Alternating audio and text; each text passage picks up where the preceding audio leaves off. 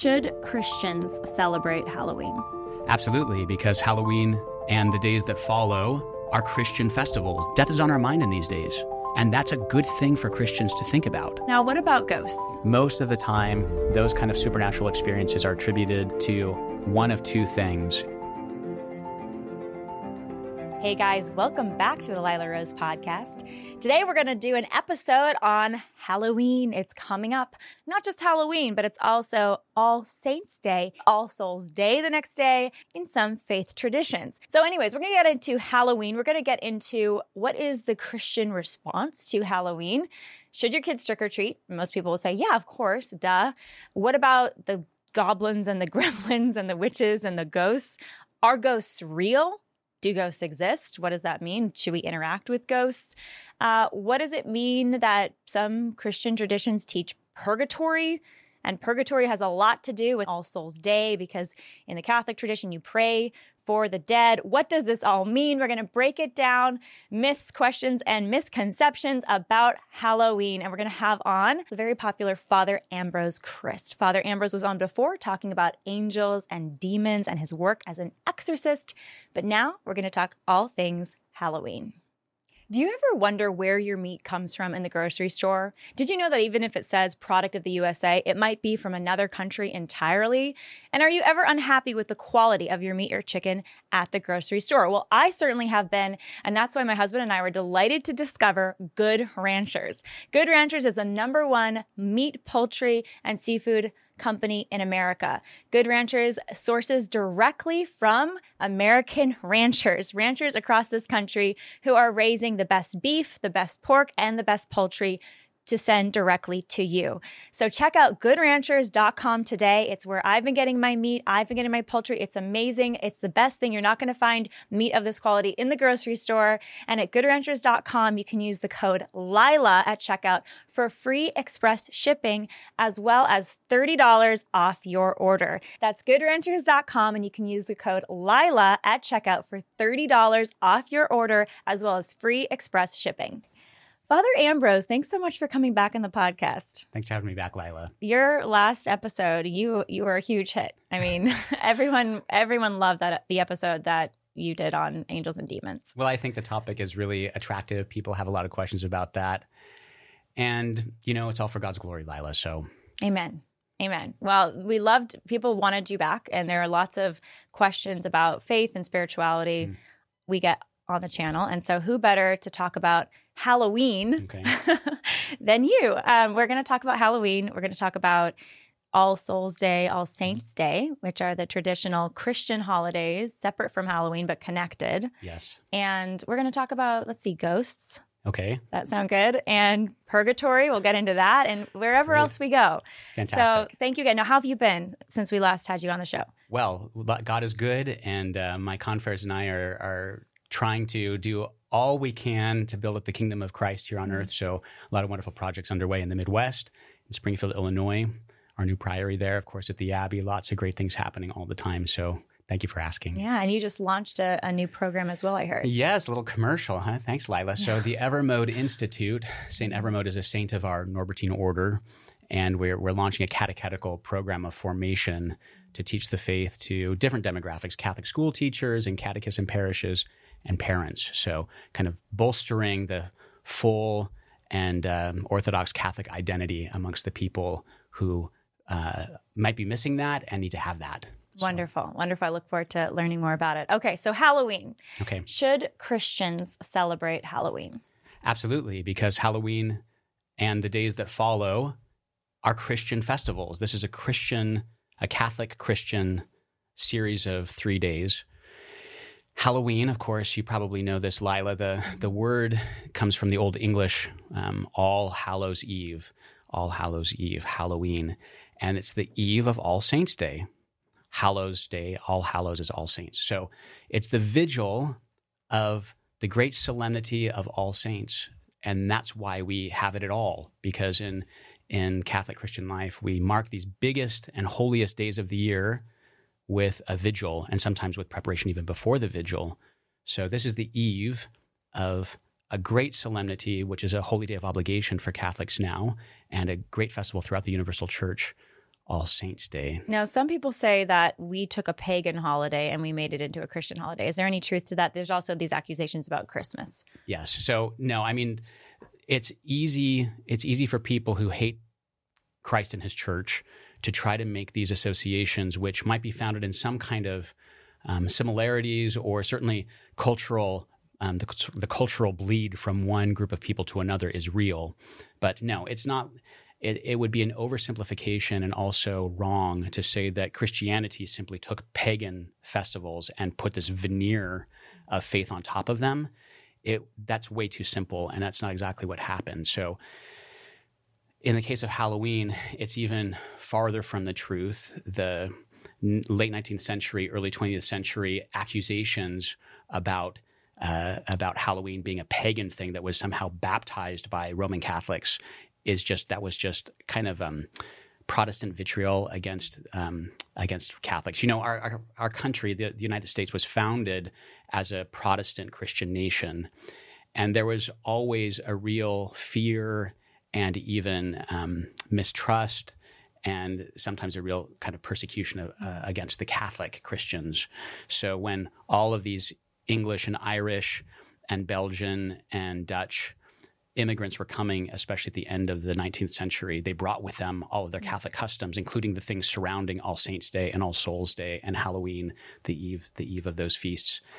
And the the most kind of anti-Catholic Protestants were like, "Whoa, what are these? What is this? Trick or treaters like, doing? More reason to um, to put the smack so, the so smackdown on the Catholics. When those Catholic immigrants came to the United States in the late 20th or the late uh, 19th, 19th century, and, yes. and 20th century, did and you're, they kind of brought the tradition of All Souls, All All Saints Eve, and then All Souls Day, All Saints Day, yes, and so Halloween. Uh, so you're saying there's sort of this emergence of Halloween in the United States. What what did it look like then? Were they trick or treating? Well, so and um, what is trick or treating? Okay, it's good. How is that Christian? Okay, so I think two kind of two paths we can follow there, Lila. One, just the nature of Catholic festivity, Catholic festivals, and the customs that go along with that. Very culturally um, founded and particular to different parts of especially European culture. Mm-hmm. So many of the, um, we might say, cultural trappings of the way that Catholics celebrate festivals comes with them when they come to the New World. And there's certainly some of that with um, Halloween and All Souls Day and All Saints Day, All Saints Day, All Souls Day. So it's it's perfectly normal across all of Catholic cultures to pray for the dead, to spend time in the cemetery on all Souls Day and to prepare for that on All Saints Day. So to be in those places where we have laid our beloved mm. ones to rest, decorating their graves, bringing flowers, carrying candles, washing their tombstones, and uh, in some cultures, they would even spend the whole of November 2nd in the cemetery having a picnic, praying for the dead, remembering with great fondness their, their loved ones who are members of the church, right? Just so, because they've died there they haven't they haven't they're, they're still members of the church and members of our family so mm-hmm. so along with that comes these wonderful customs you, you mentioned trick-or-treating in certain parts of european culture on the the vigil so the eve before all saints day people would go asking door to door um, for little sweets to say, you know, I'll pray for your those who died in your family this last year if you'll give me a little sweet, you know, a little mm. soul cake they called that, or so you give me a treat and I will do this alms for you. I will pay this alms for your beloved dead. I'll say a prayer for them. And so that kind of door to door asking for gifts and exchanging prayers for those gifts mm-hmm. for the de- dead, that's the Catholic uh, underpinning foundation of trick or treating. Those words, trick or treating, I think that's a much more modern invention. So. Yeah, the trick word, I think some people are concerned it has to do with some sort of witchcraft or you know, I've heard yes. people, you know, concerned, you know, Christians concerned and Catholics, mostly, you know, evangelicals concerned that's like a, a cult reference. Yeah, I don't think so. I mean, that's not where it comes from. That might be what people interpret it mm-hmm. to mean now. But the trick, as I understand, and I could be wrong about this, but as, as I understand that, the that English root of that is more about if the, a little bit of a play. You know, this is a the, the tomfoolery of Catholic festivity. You might think about Mardi Gras, for example, mm-hmm. or other times of the year when there's this wonderful partying in preparation for serious praying. Mm. And there's there's a fair amount of that also in the history of Halloween. Mm. So the trick is I'm going to play a little trick on you, more like I'm going to um, I'm I'm going to um, make a fool of you or do something um, tongue Steal in your cheek, trash cans. something like that. You know, tongue in cheek, kind of um, play a game on you. Um, if you don't give me your give me the, Candy. the, the candy. Now, again, it's all that in Catholic life. That's all. That's all in the context of people understand that that's all on good fun. Mm-hmm. Yes. and also it's not about this overlay of weird neo paganism. So that part, Yes. that's a very contemporary kind of layer of interpretation on Halloween. I want to get to that. I want to get to the ghouls and the goblins and the ghosts. Okay.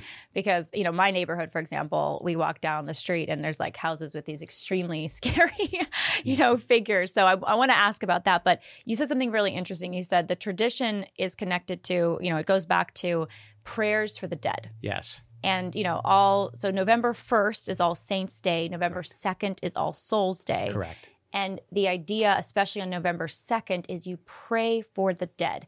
Now, this is very controversial among some Christians Yes. because, uh, you know, certainly the Orthodox and the Catholic Christians pray for the dead. Yes. And they ask for the prayers of the dead. Yes. But, you know, evangelicals and most mainly Protestants, you know, uh, uh, Baptists, this is not acceptable, you know. And I think it goes back to um, verses in the Bible that say you should not, you know, against necromancy, you shall not interact with those who are dead, Mm-hmm. these prohibitions. So help us understand why praying for the dead is not only acceptable, but encouraged. Okay.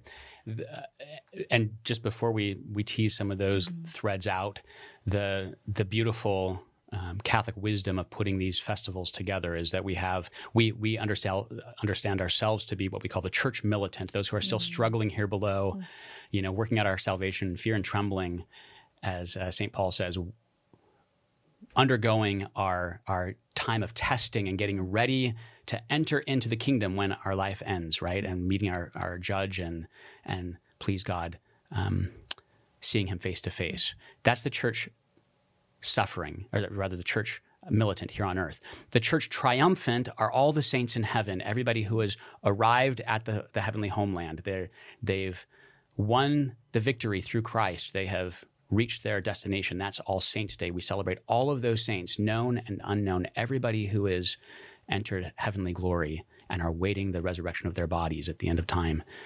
And then we have the church suffering. That's all of those souls who are still undergoing some purification, which is the Catholic doctrine of purgatory. There's an Orthodox version of that as well. The ancient church and the whole Christian church, really until the time of the of the Reformation, the Protestant Reformation, understood the that there is this whole church universal, which is the living on earth, those living on earth, those awaiting their time of purification, and those rejoicing in heaven. That's the whole church. We're all members of the church. So these these days together, what we call um, Hallowtide, all Hallowtide, like Christmas tide or Easter tide, um, that you could even call it Hallowmas, the the festival of the holy ones, is bringing all of those parts of those three parts of Christ's church together and and rejoicing in each other's goodness in the case of the saints and praying for those who are still undergoing purification. Okay, so you're purgatory. That's a, that you're right. That's a controversial topic for non-Catholic or non I would say non-apostolic Christians, those whose roots don't go back to the beginning of the Christian church. So the with the Protestant Reformation, that there was a a, a great deal of um, rethinking some of these very ancient, by then, 1500 year old theological truths. So you're saying praying for the dead before the Reformation was a 1500 year old tradition? Oh, sure, and even before that, uh, the the the Jews just before the time of our Lord's coming, and the, we, we read about this in the books of Maccabees. Um, praying for the dead is is also a Jewish custom, so that that becomes part of the Christian life too, because we understand that death is not the end of our relationship with one another, and um, our Lord Himself says that you know God, the, the Father, the God, God of Abraham and Isaac and Jacob, he's not the God of the dead, but he's the God of the living. Well, when our Lord said those words, Abraham and Isaac and Jacob had already passed through the veil to the other side. And our Lord is saying that they are still alive. They're alive. And so we have a relationship with them. Um, and so that Can you break- talk to them when you say you have a relationship with them? I know some people that their grandparent has passed and they f- really feel like their grandparent is watching over them. It Mm. feels tangible to them. Um, these are people of faith, you know, uh, they have a deep connection. So when you say, but you know, it's hard to know, is this real? Is that really happening? Or is the Lord just giving them, you know, comfort that they are with him in heaven or, or something of that kind? Yes. What does it mean to have a relationship with the dead? Well, I think that teasing out what exactly is going on there in that individual Christian's experience of that consoling um, kind of communication with those whom we love who have died.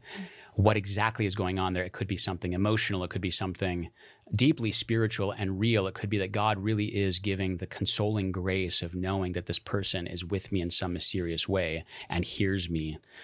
Uh, and of course, they can if God permits them to. So, that relationship and that communication, just like I can ask you to pray for me, so too, God forbid you should go before me in death, I can ask you to pray for me hmm. from there too. We are we are all members of Christ's mystical body, and death does not somehow hmm. break our relationships with one another. So of course, there's a veil between those two worlds, isn't there? And it's only rarely and by God's special favor that we can peer through the veil, or that there's some more tangible kind of experience of the communication through that veil of life into death. But certainly the, the relationships are real, and the intercessory power of the saints is very real. Just like if I ask you to pray for me because I have some intention on my heart that I need help with as fellow Christians, and you pray to God for me or for my intention, that that might be exactly what God wanted to help affect whatever the answer to that prayer is. So too, if you were to go before me in death and I ask that for you, why wouldn't you want to pray for me from there as well? Right? So all of that is quite mysterious, but the relationships are real. That's the point. So, what what about this uh, prohibition against uh, engaging the dead? Yeah, we, we don't want to. So divination and and using in a kind of uh, more occult way. I need to know the answer to this question. You know, like reading the reading the tea leaves, or you know, it's it's a kind of um, attempt to manipulate those relationships for my benefit or for my particular selfish aims. Uh, th- that's uh, that's what the Lord is is prohibiting. And also, you have to remember that the time of those prohibitions from the Old Covenant is the Lord is gradually leading his people out of real paganism, the, the, the worship of demons and idols, and uh, a kind of um, misunderstanding about where the dead feature into that world. It's a, it, the Lord needs us to be far, far away from what is real paganism, you know, with all of its cultural trappings and all of its errors and all of its demons. And so, so that he's that that beautiful gradual um, pulling of his people out of that ancient pagan demonic world and into the possibility for the incarnation and the light of the gospel. And so those prohibitions are feature part into part of that um, drawing of his people out of darkness into light. So the prohibition biblically isn't against asking for the prayers of the dead or praying for the dead. Right. Instead, it's against seeking answers from the dead as if it's an oracle or Exactly. some special spirit that will help you with your life That's exactly in, right. in telling you what to do. That's exactly right. Which is also why in the current day and age, that whole world of consulting a psychic, that's necromancy. I mean, that's what that is. So then what is the biblical evidence? Is there any biblical evidence, you know, stories in the Bible or passages that show prayer for the dead Yes. or prayer asking the prayer of the dead? I would invite everybody to read the second book of Maccabees. So, uh, sadly, in the in those awful uh, days of the division of the Christian Church in the 16th century, the Protestant Reformation, that that period, there was an attempt, and of course, I'm giving a very Catholic reading of that history, as you would understand. I and might expect and it, I hope, and I hope your friends would understand that too. The all of those uh, what were then understood to be scriptural, uh, canonical books of the scriptures, including the letter of James and also the letters to the Maccabees, which some Christian Bibles, non Catholic Christian Bibles, now call Apocrypha. Those are the places where some of those most um, contested doctrines are to be found. In, the, in the case of the letter of James, Is that why they were remo- they That's- were removed? That's why we would understand that to be that's why they were removed because there's something here that the Protestant reformers just don't like theologically. So take out those books of the scriptures that don't conform to this this reformed theology. And included in that would be the second book of Maccabees, where it's very obvious that prayer for the dead is efficacious and that the Lord, it's pleasing to the Lord and it's part of the life of what will become his church. So, why were the Protestant reformers against the teaching on prayer for the dead? It's a really good question, Lila. The I would say the root of all of the theolo- the deepest theological divisions from that period are philosophical hmm. in nature first. So in this case, the the Reformed theology and the, the Protestant theology flows out of a post enlightenment philosophical world where the individual takes primacy that and and this this complicated um, uh, rejection of the material world outside of us as a sign of God's goodness and the way that we come to know the truth by looking at the things around us. Uh, you might remember Descartes said famously, "I think, therefore I am." Somehow, this uh, turning into the the experience of the, the psychological, we might say, experience of the individual from my own interiority as the place from which I assess truth or falsehood. That's a Copernican revolution in philosophy, and it's erroneous in many, many ways, not in all ways, but in many ways. And so, What is Copernican revolution? and so just just in the same way, yes, just in the same way that that with Copernicus, the, the the scientific revolution, that the Earth is the center of the universe and everything revolves around it, and and versus the sun being the center of at least our our our um, solar system and everything revolves around it. That was a revolution in science. So too in philosophy, there was that kind of radical revolution that came with the primacy of the individual. And there's a lot more to be said about that philosophically, but not to belabor the point in philosophy, when I am the center of my judgments about the truth of anything around me or within me, which is what that philosophical error leads to, then things get really murky as far as theological points, metaphysical points, truths that depend upon the material universe being the first place that we come to know what is true and then have revelation to aid us in that and to assist us with those truths that we can't know by natural reason alone. So um, that's a long way of answering your question, probably not a very clear way of answering your question, but there's some serious philosophical error at the root of what became the errors of Protestantism. So, was it a combination then of the gripes and some of them understandable gripes Yeah, about yes. uh, corrupt church leaders Yes. in the Catholic Church? And so there was a lack of trust in the leadership of the church, Mm-hmm. connected with this philosophical movement of I am the center of the universe in Mm-hmm. terms of deciding morality or uh, objectivity around me and understanding, you know, what is right and what is wrong. And that combination led to perhaps the Reformation. Yes, that's a that's a I think a, a fair way of bringing all of those threads together that contributed to this disaster. And it really was a disaster. It is a disaster. You know, our Lord wants us to be one. He prayed for that at the the night before he died. You know, Father, that they might be one as I am in you and you are in me, that they might be one in us. You know, and we're still waiting for that, right? And praying for that. Uh, yes, there. When you look at the scandal of Christian believers who don't live their life well or with the integrity that is required of us, including church leaders, including mm. priests and bishops and even popes through history, where there's real scandal in the way that they represent the Catholic mm. Christian life, then of course that's going to cause people to say, How can I trust you? Mm.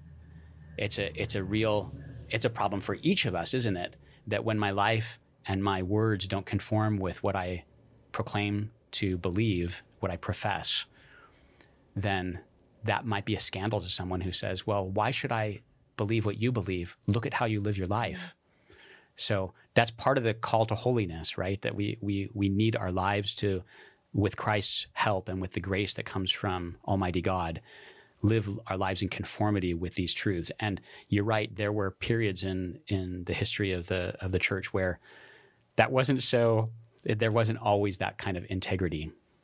there's nothing better than starting a fall morning with a cup of the most delicious gourmet organic hot coffee. And that's why I love 7 Weeks Coffee. 7weekscoffee.com is a gourmet, organic, and delicious coffee company that is not only making the best and ethically sourced coffee, but it is also America's pro life coffee company. So when you order from 7weekscoffee.com, 10% of the money that you spend on that site for that delicious coffee goes directly to pro life pregnancy centers that are helping moms and babies. So check out 7weekscoffee.com, order some coffee. You can even become a subscriber, and 10% of all of what you spend will go directly to fuel the pro life movement.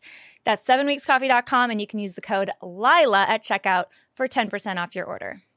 So back to the Reformation, you know, one of the, I, as I understand Martin Luther's particular grievances, you know, one of the, you know, the lead reformers at the time who ended up rejecting. I, I understand there was a lot of uh, work to try to reconcile with Martin Luther. Like, mm-hmm. let's figure this out and reform the Catholic Church. Don't separate from the church. Mm-hmm. But under, he ended up going his own way. Um, but one of his concerns was indulgences. Yes. It was this idea back to trick or treat of saying, if you give me something, you know, I will um, get a prayer or I will say a prayer. Yes. This kind of uh, trading of graces. Yes. yes. Uh, trading for prayers, trading for graces. Yeah, so the you're right. That's uh, historically the the doctrine of indulgences was one of the grievances that that eventually drove poor Martin Luther out of the church. At least he says that that was one of them. And uh, again, just because there are some abuses of the uh, discipline surrounding some of these truths, like the value of indulgences or prayer for the dead, just because that was abused in some places or times doesn't mean that the doctrine isn't true. Mm. So he threw the baby out with the bathwater, but there's there's still a baby in who needs to be in the bathwater. There's still a baby there, and that is the the doctrine of the prayers mm. for the dead and the value of indulgences. So the church still teaches this, just like in the second book of Maccabees, where prayers for the dead uh, can help them, can help the dead, and it's a gift for the the whole body of believers. So too, the church now believes that we can exchange these spiritual goods with one another and help one another, all because the whole treasure house of merit is stored up in the hands of the church that Christ himself established. When our Lord said to St. Peter, whatever you bind on earth will be bound in heaven, and whatever you loose on earth will be loosed in heaven, in St. Matthew's gospel, there's so much that goes along with that, not just about the forgiveness of mm. sins and the sacramental order that touches on confession, but also with this wonderful treasury, the storehouse of grace that's in the hands of the church of Christ here on earth uh, and in the in the in the the, the hands, as it were, of that institution which Christ established, that is the Catholic Church. So we can we can exchange these spiritual goods with one another. And so a Catholic believer can ask for a mass to be offered for the soul of their loved one who just died. And the value, the merit, the grace that comes along with that offering of the holy sacrifice of the Mass, we believe the church can determine can be applied to that soul. That's what indulgences mm. are. It's this wonderful exchange of these spiritual goods and uh, about helping those who still have some um, penalties to pay. We call them the, the, the temporal punishment due to sin. This is again we're deep in we're deep in the in the tall grass of Catholic theology here. It's good. These are where the disagreements and that's, the that's misunderstandings where it happens. That's are. right. That that that we can help alleviate the temporal punishment due to mm-hmm. sin in another member of the body of Christ who is still paying that off in purgatory. Okay, there's a lot to unpack there. There's so, lot, and, yes. and I want to get to the to the dressing up as goblins for, for Halloween. okay. um, you know, should you dress up as a goblin? We're going to be asking you that soon. Um, but you're on purgatory right now, mm-hmm. and you just said something. You said they're they're they're paying the temporal punishment price, punishment due to sin, due to yeah. sin, and you can help other people pay that price. Break that down because okay. if I'm, you know, I as you know, I was raised uh, evangelical Protestant. I've got many friends, and the understanding there is Jesus Christ's blood is, covers us all. Yes. And I know you agree with that, but we don't need to you know, do any work, especially after death. Goodness, you know, life is hard enough, but uh, to earn that salvation, Mhm. Jesus Christ's death on the cross is Mhm. more than enough.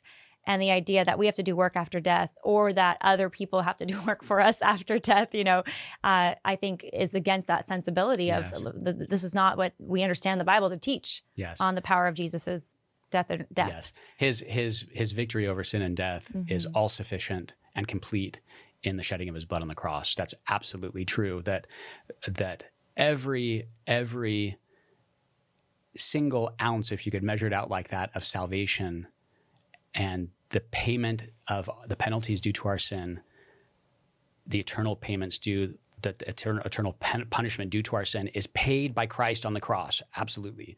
That's without doubt true. There, um, let me let me think of an, an example to see if I can help everybody to understand this a little bit. If I'm playing baseball in my backyard and I hit a ball through my neighbor's window, I break the window. I go next door as a little boy and I ask the forgiveness of the neighbor whose window I just broke. And he says, Of course I forgive you. That's an accident. You know, it happens. Nevertheless, someone has to pay to replace the window. So I'm going to go mow his lawn for the rest of the summer, whatever it is, right? And I mow the lawn, and then he's like, "Okay, good. You've paid off the penalty due to that infraction mm-hmm. against this this world of justice. You just so you paid back that penalty, even though I already forgave you." There's something like that. That's a all anal- mm-hmm. analogies limp, but that's you know when when I commit when we commit grave sin that offends Almighty God after our baptism, after we've been saved, washed in the blood of, of the Lamb, of course, we ask for forgiveness and Christ forgives us. That's the beauty of the sacramental order of the church as well. We even have a sacrament that makes us know, helps us to know that that happened. We're restored to sanctifying grace. But there's the window still broken. And my prayers, my sacrifices, the sufferings that come along with this human life, eventually the uh, old age and infirmity, all of that is what pays off the replacement of the window. But what if my brother said, you know what? You've got other things to do this summer. You can't mow the lawn. I'll mow the lawn for you. He mows the lawn. He pays back the actual material cost of the window. So, too, we Christians can do that. You know what? You're a busy wife and mother. You have a family. How about somebody else in the communion of Christ, in the body of Christ? How about I, I fast on Friday for your intentions? Mm-hmm. And my fasting is Thank helping. you. you know, something like that. Yeah. You know, yeah. that there's this exchange of spiritual goods. So because maybe you don't have the wherewithal or I don't have the wherewithal Mm-hmm. to do whatever that is, we we exchange these spiritual goods. We are united in the body of Christ. And purgatory is Mm. everything about that, about that exchange of spiritual goods. And the indulgences are also that.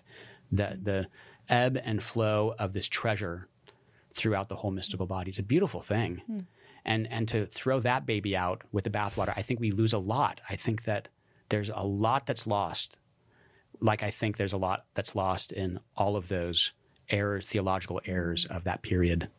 And someone might say, well, Jesus can pay for the window. He's the richest, you know, he has all the money in the world. That's He's all- right. He can he can, you know, make that window put be put back in an instant. Yes. But in this life as we see, the window still is broken. Yes. There are still natural consequences to sin. Yes. And I, I I find that when I when I help someone else with their consequence or I have to pay my own, even though Jesus forgives me, you know, I, I find that I learn, hmm. I grow, I can become more virtuous that way. Hmm. So in, in a sense, the consequence is a gift. hmm Yes. And in a way, this touches on that philosophical point, the mm-hmm. complicated philosoph- philosophical underpinning of the Protestant Catholic divide. You're, you're touching on something that relates to that. Christ and God the Father, they love to use what we call instrumental causes so that you can be the instrumental cause by uh, participating in this exchange of spiritual goods. As you said, that's a gift for you to be able to help your brother or sister in Christ, right? He he he loves to use. Um, sure, God could fix the window, but He loves the fact that I get to mow the lawn and help fix the mm. window because there's something so sacramental about that, mm. material about that. incarnational about mm. that. And really, that's where that divide um, becomes most pronounced that Catholics and Orthodox, the ancient apostolic Christians, understand the incarnation to have touched every facet of this life here below. We're not just trapped in our heads. We're not just thinking people trapped in our heads, but, but, you, you know, again, using that limping analogy, my brother mowing the lawn so that I don't have to do it and that pays for the window is somehow so much more um, so much more beautifully sharing in God's goodness as he pours that out to his children than if God were just to fix the window hmm. miraculously without my brother mowing the lawn or my needing to mow the lawn to pay for it. That's so beautiful. So, one more question on purgatory before we move on to our ghost topic okay. and trick or treating. Um, so, if I there's obviously the teaching in of our Lord in the Bible about how He is the one mediator mm-hmm. ultimately, and He is the He is the you know He is the path to salvation, Jesus Christ. Yes. And so this is obviously to the concern about praying to Mary, praying to saints, praying to the dead.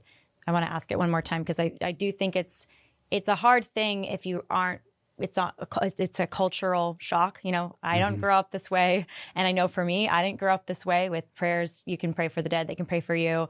You can ask blessed mother for her prayers. I mean that all of it as a protestant girl for me was like this i gotta i gotta get to the bottom of this. And once i really studied it um, i was persuaded. But you know one of the objections is intercessors mm.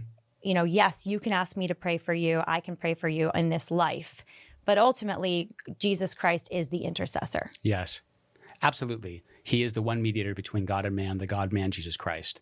Christ is the mediator. Everything flows through him. He is the center of all things, and in him all things came to be, right? Again, this is about that beautiful instrumental causality that God loves to use amongst his created mm. universe that that power of intercessory prayer, the power of the intercession of the saints, is about that uh, instrumental causes.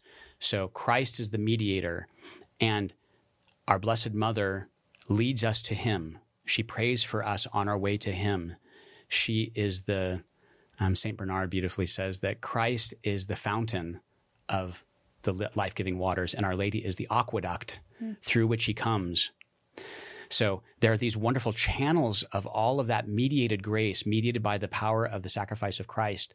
And those channels are each other. We are the channels one for another of the grace that comes from the mediating power of Jesus Christ through our Blessed Mother, through the saints in heaven, through each other here on earth, through the saints who are members of the church below. And again, you see how that's a philosophical problem? That if you understand how that instrumental causality, that is God loving to affect the things in his creation through the instruments whom he has created, makes all of those theological truths shine with their brightness. So, hmm. So you said earlier on trick or treating that yes, it, it's actually a, ultimately a Catholic tradition. That yes, of course, trick or treating is good. And I think maybe the person you're going to their home, they're not thinking, "Oh, I'm going to give you a mm-hmm. candy so you can pray for my dead." I wish they would, but but, but it's a it's a practice that us Christians can do as we trick or treat is pray for the dead of the homes of the families that we meet. Yes, and and pray for Which, the and pray for the people who are living in those homes and too. Pray for the living. You know, it's like an opportunity for Christian witness. yes. So you know, so is it right then? You know, today the Halloween thing has gone crazy. Yes. There's obviously the scantily clad, crazy co-ed type outfits on college campuses. There's that, but then there's also the for little kids. You can dress up as a as a you know obviously a ghost you can dress up as a witch mm-hmm. you can dress like there's devil outfits for mm-hmm. like babies basically yes. what do we think about that okay so it makes me uncomfortable okay so you're you're uncomfortable with a lot of things there i think lila you're uncomfortable with the fact that once again our post-christian secular culture has co-opted one of our christian things our catholic christian festivals and made it completely a materialistic sensual over over um, materialized farce once again. Like Valentine's Day, like Christmas is quickly careening toward that also. I do love sweet tarts. Yeah. so there's some things that's like that material thing. Some of the material things are cute, but right. with Halloween, a lot of it's not cute. That's right. And so I don't think that we Catholic Christians or Christians in general, I don't think we should cave to the fact we shouldn't just let this go and say because they've ruined it, we're not going to have anything to do with it. I think that we can try to reclaim the culture, at least in our own families and maybe in our church or parish communities, by saying we're going to restore as much as we can the Christian roots and the Christian flavor of these beautiful ancient festivals. And so I would say this: there that um, don't let all of the um, weird demonic like scare value of the of the things on the on the face of it keep you from appreciating the depth of what can actually happen in the in these wonderful high holy days of our Christian liturgical year. Um, by the way, the whole thing about uh, masquerading and even dressing up as demons and and ghouls and fiends that's also there's a place for that in in ancient Christian life and medieval Christian life. Really? Now, unfortunately, we don't live in a culture that makes sense of that. But if Christ is victorious over sin and death, then the demons are conquered. and medieval Christians in different parts of, of especially Western European Catholicism said that this is the perfect opportunity for us to thumb our noses at them. You dress up like a ghost or a goblin and you say, You see, you have no, you've got nothing on us because Christ is victorious over you. We're going to celebrate tomorrow the saints in heaven. And on the next day, November 2nd, we're going to pray for our beloved dead. So and it's you mocking can't, them. And you can't do anything about it. It's mocking them. It's mocking them in, in the way that a Catholic culture can make sense of it. There's still places where this happens, not only on Halloween. So in in parts of Bavaria, before Lent begins, the the culture has people dress up in kind of ghoulish masks and and and um, yeah, it's a masquerade with a parade and festivities and fun like Mardi Gras in France or in New Orleans or in Brazil, all those places that have that kind of French um, root, the French roots, that that happened at the beginning of Lent. As a, it's a wonderful way to let our hair down and party with some of the excesses of of human life and fun in order to be able to pray well, mm. prepare well for the feast. And part of that is mocking the devil who's who's again figuratively, right? So the masquerading and the costumes don't have to be weird or creepy. Unfortunately, a secular culture doesn't understand any of that. So I don't know how we get that part back. Many many um, fervent Catholic parishes have uh, adopted custom. of- Yeah, dress up in costumes. Kids love that. Dress up as the saints. You know, But you're And- saying it's okay to dress up as a witch or to put the devil ears on your baby. I think uh, no, I don't think so. I don't think You you, don't should think put it so? on your baby. Okay. But, but I think that you can make sense but some sense. little kids, I mean, they go you can the- make sense yeah. Mm-hmm. even of that. You can make sense even of that if you're in a cultural atmosphere that makes sense of it. Like And- we're mock together, we're mocking and we're celebrating the victory of death of, of of life over death, of Christ over death. Yes. And so part of doing that is to dress up even as the goblins and the gremlins and the ghouls to say like you have no power. Yes. Now, I don't. I again, I wouldn't recommend that necessarily for a family. I know every Now, Catholic listener's out. We're gonna get our like- our ghoul costume on. No, just kidding. I think, like I said, you can make sense of it culturally, but unfortunately, we don't live in a Catholic culture anymore. Mm. Right. So you have to you have to find a way to inc- make these things incarnate and lived in family life or in parish life Mm. or in church life in a way that's going to make sense now. And a lot of that, as I said, is about proclaiming the message of Jesus Christ in this particular atmosphere. So it might not be a great idea to put the the devil horns on your little baby. I think that would be kind of silly anyway. But like I said, having I, I remember as a kid, you know, growing up in a in a very ordinary Catholic parish and Catholic atmosphere. Um, it's not like that was Christendom, not by any stretch of the imagination. But you know, the Casper, the friendly ghost decorations, and um, the skeletons and the skulls. There was a context for that in my family and in my parish. We understood what that meant. It wasn't scary for the kids. And it's also because we understood that to be referring both to the mockery of, of the conquered foe and also about the fact that death is on our mind. Death is on our mind in these days. And that's a good thing for Christians to think about. and to remember the dead. Memento mori, remember the dead. mori. Remember the dead. So- remember your death. And so mm. the, the the the talk of death and the decorations and things that make us remember death, even those have a very important place in the Christian life. You're going to die. Are you ready for it? What about the people who have died? Were they ready for it? And so surrounding ourselves with those things, I would recommend, and it- you, you haven't asked about this yet, but I think especially for Catholic Christians, for Catholics, take your children to the cemetery and pray for your mm-hmm. beloved dead. It's a beautiful custom, mm-hmm.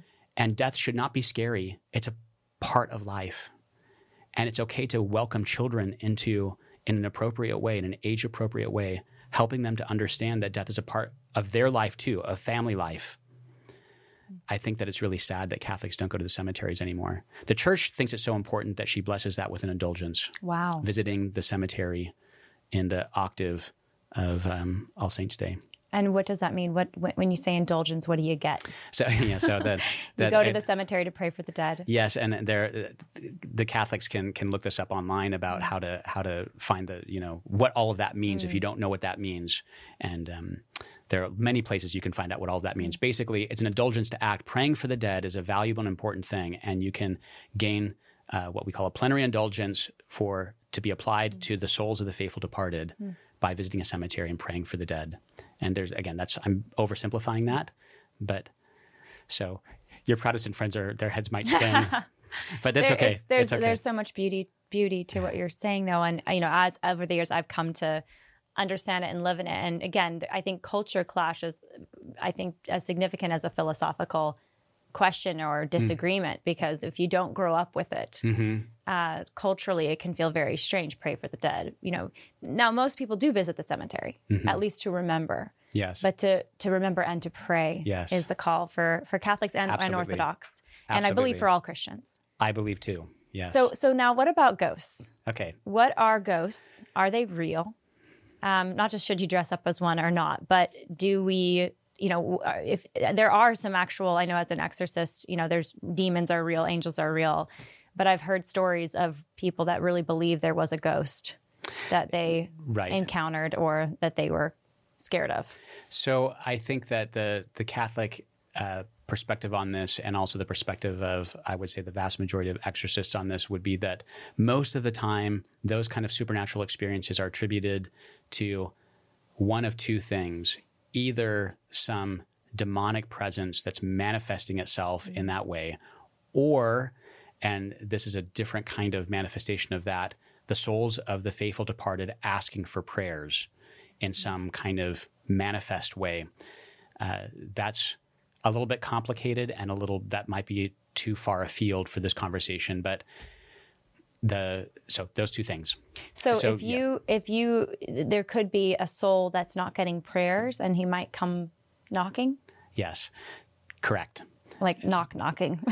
Correct. That's Wow. that there that that is a possibility, and um, I could tell a beautiful, fun little story from the Orthodox world about that, which was reported to me. So this is about you know this is a story that comes at third or fourth hand now, but the the priest who uh, was a drunkard and um, he he was struggling in his priestly life as an Orthodox priest to maintain kind of the integrity of his own Christian life, and but he was repentant and he was a struggler and he was a beautiful, beautiful, uh, beautiful struggler, and he could celebrate the prayers in the Orthodox Church for the faithful departed. That's what he was doing, offering the, the divine liturgy for that intention. That's pretty much all he did, and his bishop was um, really irritated with his drunkenness and how that was a public scandal and so forth. And so he he um, wanted to remove the ability of this priest to say those prayers and to offer those liturgies. And the the bishop was awakened one night by this crowd of ghosts, that is souls of the souls of the faithful departed, who were chastising him in the night. Don't remove this priest's faculties to be able to offer these prayers because we need them. And even though he's a drunkard, at least he's praying for us. you know, so Wow. so that's a just a, a fun little story about about about how that the world between the beyond that veil that liminal veil between this world and the next is sometimes a is sometimes perforated mm. and we have communication across it and that's a beautiful and mysterious thing. So a non-demonic ghost is not a scary thing at all. It's a it's a soul that really just needs a prayer. that's right. I, uh, a bit of an over, oversimplification but yes in a nutshell that's right.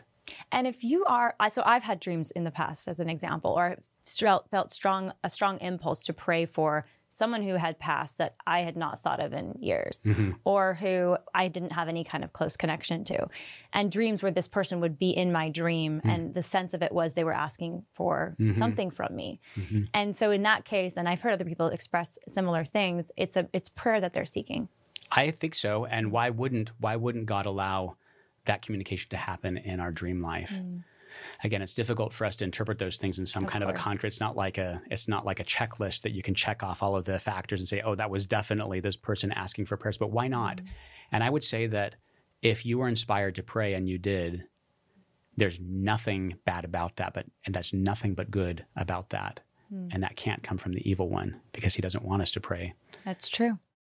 Babies deserve the best, and that's why EveryLife.com was created. EveryLife.com is creating premier, ethically sourced, best in class baby products for our little ones. That's diapers and wipes for your precious little one. And this, EveryLife.com, is a pro life company. When you buy at EveryLife.com, you know you're supporting a company that, unlike Pampers or Huggies or any of the competitors, don't support your values. EveryLife.com does support your values. I love EveryLife because they're giving part of their money back to the pro life movement to support the fight to save babies. So go to everylife.com today. You can order your diapers and wipes. You can become a subscriber and you can use the code LILA10 at checkout for 10% off your order. All right. So for those listening that want to celebrate, Okay. that already are celebrating, you already mentioned the beauty and the grace of going to pray in a, at a cemetery with your family and your children Mhm. for the dead. Trick or treating's okay. It's got the got the thumbs up, but pray for those in the home and pray for the dead of the home. Yes. As you do that, what are some other things that Okay, so- Christians can do during this these those upcoming holy days? upcoming holy days. I think the trick or treating thing, you know, I've heard all kinds of fun and creative solutions to this. A neighborhood that you know is safe, a neighborhood that you know might be um, not quite so marked by all of those awful. Um, you know, skeletons in the yard and so forth, the, the the really over materialized thing. There's the trunk or treating. That seems a I don't know if you've heard about that, you know, in the parish in the parish um, parking lot or something, a little bit more of a controlled environment. I think that, especially for Catholic Christians, encouraging the people in your parish to put together a little party for the kids. Why not? Let them dress up, dress up as the saints. You know, maybe have a parade. You know, all of that kind of making our faith tangible and fun and culturally rich. That's a great thing to do. That's all Halloween related. The eve, the eve of All Saints, All Saints Day. Go to Holy Mass. It's a holy day of obligation hmm. celebrate the fact that we have this cloud of witnesses surrounding us who are praying for us, all of our friends in heaven who have arrived at the heavenly homeland. That's what All Saints Day is about. And when the saints go marching in, as it were, you know, celebrating that um, triumph of Christ's victory in their lives. There are far more, far more members of the church in heaven than there are on earth. you think so? Absolutely. That's encouraging. You think of all the people who are alive I right now? I think so too, but Absolutely. How many are We're- we're not the in- minority, how you many are not in heaven? How do we know? Do we have any sense? We don't have any. Okay. We don't. We can't know that. No, we, we, just know. because there have been billions of souls before exactly. us. Exactly. We are the we are the minority, and the majority Mm. are are of members of the church are the deceased members of the church. If Either- someone died in 300 AD, yes, is are, are they for sure through purgatory by now? I sure hope so, Lila. That's a question about time, and I don't know those. These are these are things I can't know. We can't know. You know, how long is a soul in purgatory? What does that mean? And of course, time is the measurement of change according to before and after. Um, that's what time is, and so before and after is a, those are those are important factors in how we reckon time. So Do most people go to purgatory? Would you say I would well, okay, so they need a purgation process to complete we their know that that nothing impure enters heaven. That who is in heaven right now? The God, obviously, and all of the angels, and all of the saints. Who else is in heaven? Is is is Grandma in heaven? Well, was she a saint? Demonstrably a saint before she died?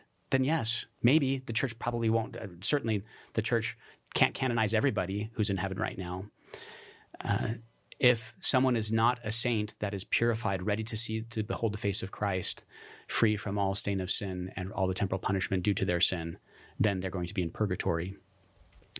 I think I, I might have mentioned this last time we mm. talked, but the ordinary path for every Catholic Christian, for every Christian, is that we cooperate with God's grace. We're saved, obviously, washed in the blood of the Lamb, baptized, cooperate with God's grace so that we become saints on earth before we die. That's the ordinary path. so If there's no purgatory If we don't needed. put up, that's not the. It's it's not the ideal situation. Would be that we're sanctified because of all the many, many gifts that our Lord gives us in order to become his closest friends, to become saints, and we die and go to heaven. Whether or not that happens has everything to do with us. I've heard that it's much harder to be purified in purgatory than on earth. Because we can't, because the souls in purgatory, we call them the, the poor souls in Catholic lingo or the holy souls. They can't do anything for themselves because they don't have their bodies with them. They're waiting the resurrection of the body. Their, their time of, uh, of merit is over. Death brings an end to the possibility to, to grow closer to the Lord in that way. And so they can do nothing for themselves, which is why it's so important to pray for them. They're the neediest mm. souls in the mystical body of Christ. They are the poorest of the poor. Our prayers are the only things that can help. And masses for Catholics, half mass is said for the dead. That's what helps speed their purification. And they are they are so grateful. Imagine if we have all of these intercessors in heaven now, the St. Augustines and the St. Monica's and the St. Norberts and our Blessed Mother, imagine the souls that arrive at heaven because of our prayers help, helping their purification, how they will be our friends hmm. interceding for us. So, so in the process of sanctification on this earth, to avoid purgatory. And mm-hmm. I, I, I think you weren't, though I know I'm, I'm going a direction here about saints, but was there something else you wanted to say about ways we can celebrate all saints and all souls? Okay. And then I want to eh, finish this out with the topic of saints. Okay. The positive Good. topic of saints. yeah, that's great. So I, I, mentioned, you know, the, the, the trappings and the mm-hmm. fun and the festivity and the tomfoolery around the Vigil of All Saints. That's a very mm-hmm. Catholic thing. Um, carving pumpkins and lighting candles and all of that. Where did the carving of the pumpkin come Again, from? that has to do with the with the visiting of the cemeteries, preparing to visit the cemeteries the next day, and mocking the demons and carrying candles and wow. and all of that. That that those are all the cultural features that go along with that. Those customs of preparing to go to the cemetery and then going to the cemetery. That's all around that. So All Saints Day, go to Holy Mass, celebrate with your family, uh, celebrate with your parish community, and and then beginning on All Saints Day, but certainly on All Souls Day, visit the cemetery, pray for the dead. That you can do that for a whole octave, and through the month of November. November is the month of the dead. So those are all suggestions about how to sprinkle holy water on the graves of your of your of your loved ones. Um, priests do that. We go and bless the the cemeteries in on All Souls Day. Those are suggestions about how to celebrate. And then you asked the saints. So, okay. and, and, there's a few things here, and then we'll, and then I'll let you go because I know you're on to on to the next thing. But on the topic of saints and you know the process of sanctification in this life, and you said earlier the goal is to go straight to heaven. The goal is yes. to be sanctified in this life. Yes. To allow yourself to be sanctified by the graces of, of God and, and all the graces that He gives us through all the different means that He gives us grace. But some of us end up in purgatory. What's the and you said there's a lot of saints though in heaven. You think that there's many more than there are on, er, earth. Is there anything more you can share? I know there's different mm-hmm. saints over the years that have mm-hmm. had revelations about how there's actually a ton of people in hell, mm-hmm. and you know the concerns about people that just blow off this opportunity in this life. And if you get to purgatory, it is a lot harder than this earth. You said there's suffering souls, and that's because on this earth, uh, you say you have your you have your body, but there's additional physical. I mean, I don't know if it's physical, but certainly spiritual pain that they're mm-hmm. feeling in purgatory. Yes. What more can we know about the process of saint making? Okay, so. Um, it definitely makes me convicted because it's like I've got this one day I know I have. I might die tomorrow. So better make it count. Yes, I agree. And I think that's the point about all of that thinking about, well, how many souls are damned and how many souls are saved? It, it that's a scary thing to think about, but it's motivating. We we learn from the book of Revelation that our Lord doesn't want us to be lukewarm. The lukewarm he spits out of his mouth. He'd rather we be hot or cold, right? We want to be hot with the fire of charity, don't we? We want to be on fire with love for Jesus Christ. And if we think that that it's not an automatic thing that everybody just because because they call themselves a Christian means that they're going to be saved and sanctified and in heaven. If that's at least a possibility that, you know what, this is about the integrity of my Christian life and allowing my life to be transformed into a living icon of my Savior Jesus Christ, vessel of the Holy Trinity, filled with sanctifying grace. a member of his mystical body, all of those beautiful things that are true because of the life of grace, then that means I'm not going to compromise with this world or I'm not going to allow myself to settle into a kind of lukewarmness, right? So it's motivating.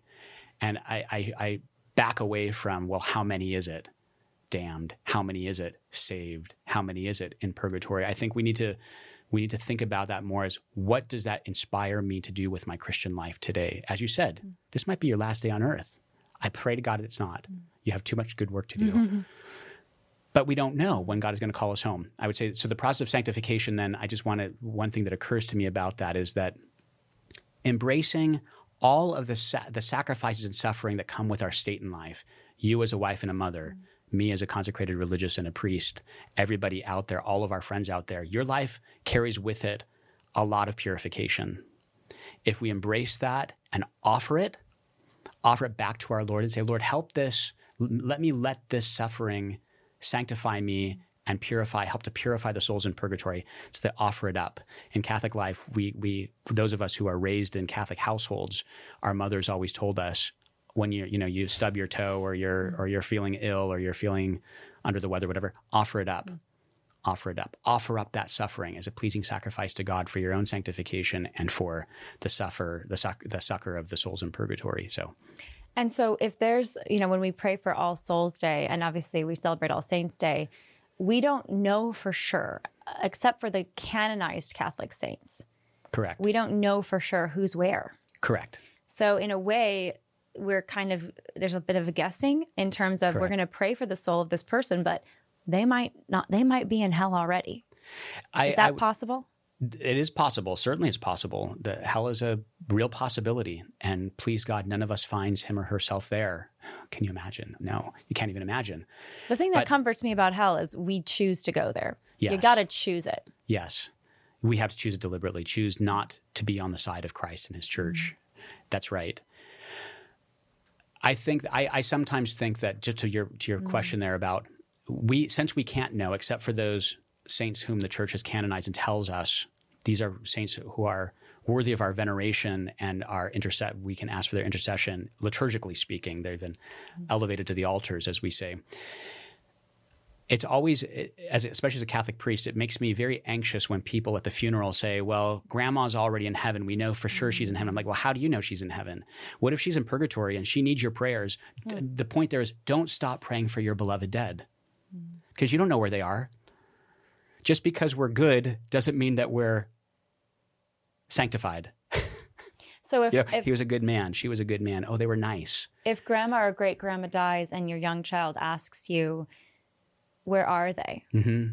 Can you say they're in heaven, or we hope they're in heaven? I mean, we can say certainly, less... certainly we hope they're in heaven. We say they are in the hands of Almighty God. They so are in the hands of Jesus Christ. Jesus. They're they're with Jesus in the sense that they are with His plan for them, mm-hmm. and and every soul who's in purgatory is going to be in heaven when the time mm-hmm. of purification is over. So they are with God. That might mean that they are still in purgatory undergoing their purification. That might mean that they're rejoicing with the angels and saints on high. And I think you can tell your children they are safely in God's hands mm-hmm. if they died a good and holy death. They're safely in God's hands. And we're going to keep praying for them. There are um, deceased members of my own religious community whom I love. They're, they're my brothers. They're my brothers in religion. They're my brothers in the priesthood. And I like to pray. There's one in particular I pray to and for, often both, two and four, because I say, I don't know if you are in heaven or in purgatory. If you're in purgatory, I'm praying for you right now, and I really hope you get there soon through my prayers and through my sacrifices for you and so forth. And if you're in heaven, please pray for me mm. for this particular intention. Mm. So I don't know. The jury's out. Mm we know for some, and that's the canonized. So wh- who we celebrate on All Saints Day is yes. the ones that we know know. You know, they're canonized by the church. That and we also and we sorry to interrupt, yeah. Lila. Please we do. also celebrate all of those who are not known to us. Hmm. So that is on All Saints Day. We are also celebrating for our grandparents, great grandparents, all of those who very likely could be in heaven, but we just don't know because the church hasn't canonized them. So we're celebrating all the saints in heaven, even those who are unknown. Does that make sense? Can it does make sense. Can you share a little bit about this canonization process? yes. I've heard a lot of different things from different folks over the years. You know, this is getting in the weeds, but I think it's really valuable Yes. because there's some that criticize the whole thing. You know, how can you know? Or they say, of course, every Christian who passes is in heaven automatically. So they want to discount purgatory. Uh, but it's like, you know, are you putting them on a pedestal? Why would you do that? And then also, how do we know in the process of, of the church's diligence, due diligence, that it act- they actually are in heaven? In addition, I'm going to ask you about the change in the canonization process Okay. in the last few decades. Okay. I think it was under Pope John Paul II. I think that's right, and I'm, I'm not an expert in those changes, but the in a nutshell, the the church uh, elevates for the example of the whole body of Christ those individuals whom she wants to share, show them as models to follow in some particular way, and usually those people, those holy people who have uh, what we call a liturgical cult, that is. There are groups of people through the centuries who have honored them in some kind of a public and important way. So the early saints um, before the 12th century, if I'm not mistaken, they were usually those saints who, those people who, whom the church had lifted up in some kind of a concrete way locally, you know, in a diocese of North Africa or in France, particular people where they were so obviously holy that the church began to venerate them in this in this kind of a way. And then the church ratified that with a liturgical cult, saying you can offer mass in their honor, you can say the, the divine office in their honor, you can pray to them in, with these prayers, and the church blesses all of that. And then then there's the process that began that's a more kind of juridical process to say, well, there's so the church has spread so far around the whole world, how can we kind of regulate this in a more systematic way? And that's the process for canonization, which was then adopted by the church, which involves examining their lives, um, the the virtues of their lives. It in- involves the recognition of miracles that are uh, favors that are granted through their intercessory power, and that's that's probably what you're talking about is controversial, but but two miracles necessary identified by the church and carefully studied. So that is we're definitely in the tall grass here. And they need scientific proof for them They do. too, right? They but these, do. these have to be miracles that are physical. Or can they be Um, spiritual healing? Usually too? they're physical, but Okay. that not that's not exclusively necessary. So that's a very complicated question. But yes, there there are some astonishing miracles through the intercessory power of the saints. So should one want to be a canonized saint? I think we should all strive for holiness. We should all mm-hmm. strive to be saints because that means that we're just doing what what Christ and his church has given us the power to do and that is to conform our lives to to Christ so that mm. it's no longer I live but Christ who lives within me as St. Paul says.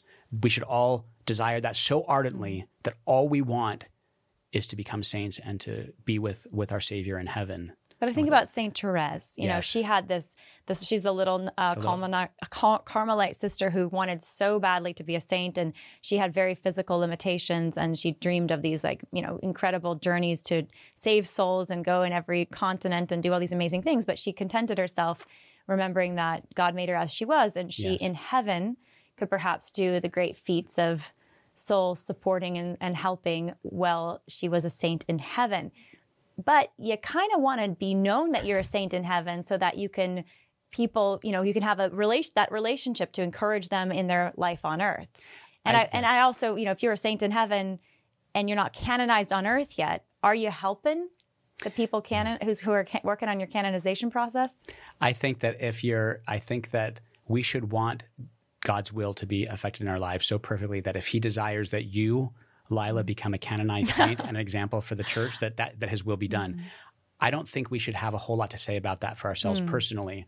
I I would, you know, Saint Therese, she did say that she did, she wants to spend her heaven doing good on earth. Mm. She would be doing that whether she were canonized or not. Mm.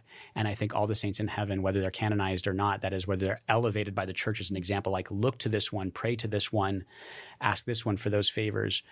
So we can do as a saint in heaven we can do as much good on earth regardless of our canonization All according that's to not God's gonna, holy that's will. not going to affect necessarily our relationship with other people I I think that's if true. we if we make it all of these things, all of these things are all up to God's good pleasure. Mm-hmm. He is the Lord of the universe. He's the one who determines which individual people become the canonized saints that are elevated by the church. He determines the ones who are in heaven right now, unknown to anybody, but whose intercessory power is making keeping keeping the the Earth going around the sun. But I've noticed too, there's a lot of human will that he works through, of course, and he permits Instrumental causality. instrumental causality in the saint making process. yes. And I've talked to some of these guys who are talking about, you know, as an example, there's Mother Angelica, right, who's not sainted yet, and there's these other, you know, um, Archbishop Fulton Sheen, Sheen, and there, you know, G.K. Chesterton, and there's a lot of talk about, you know, people have their favorite, they really want them for multiple reasons to be canonized. Mhm. Um, and then there's the little known soul, you know, the Mhm. father of seven, eight, nine children who had a very quiet life. And, you know, someone maybe has the imagination to strike up his cause. It's all in his providence, of course. It's all in his providence, and, and he all probably works through people's absolutely, good and maybe not so good intentions along the way.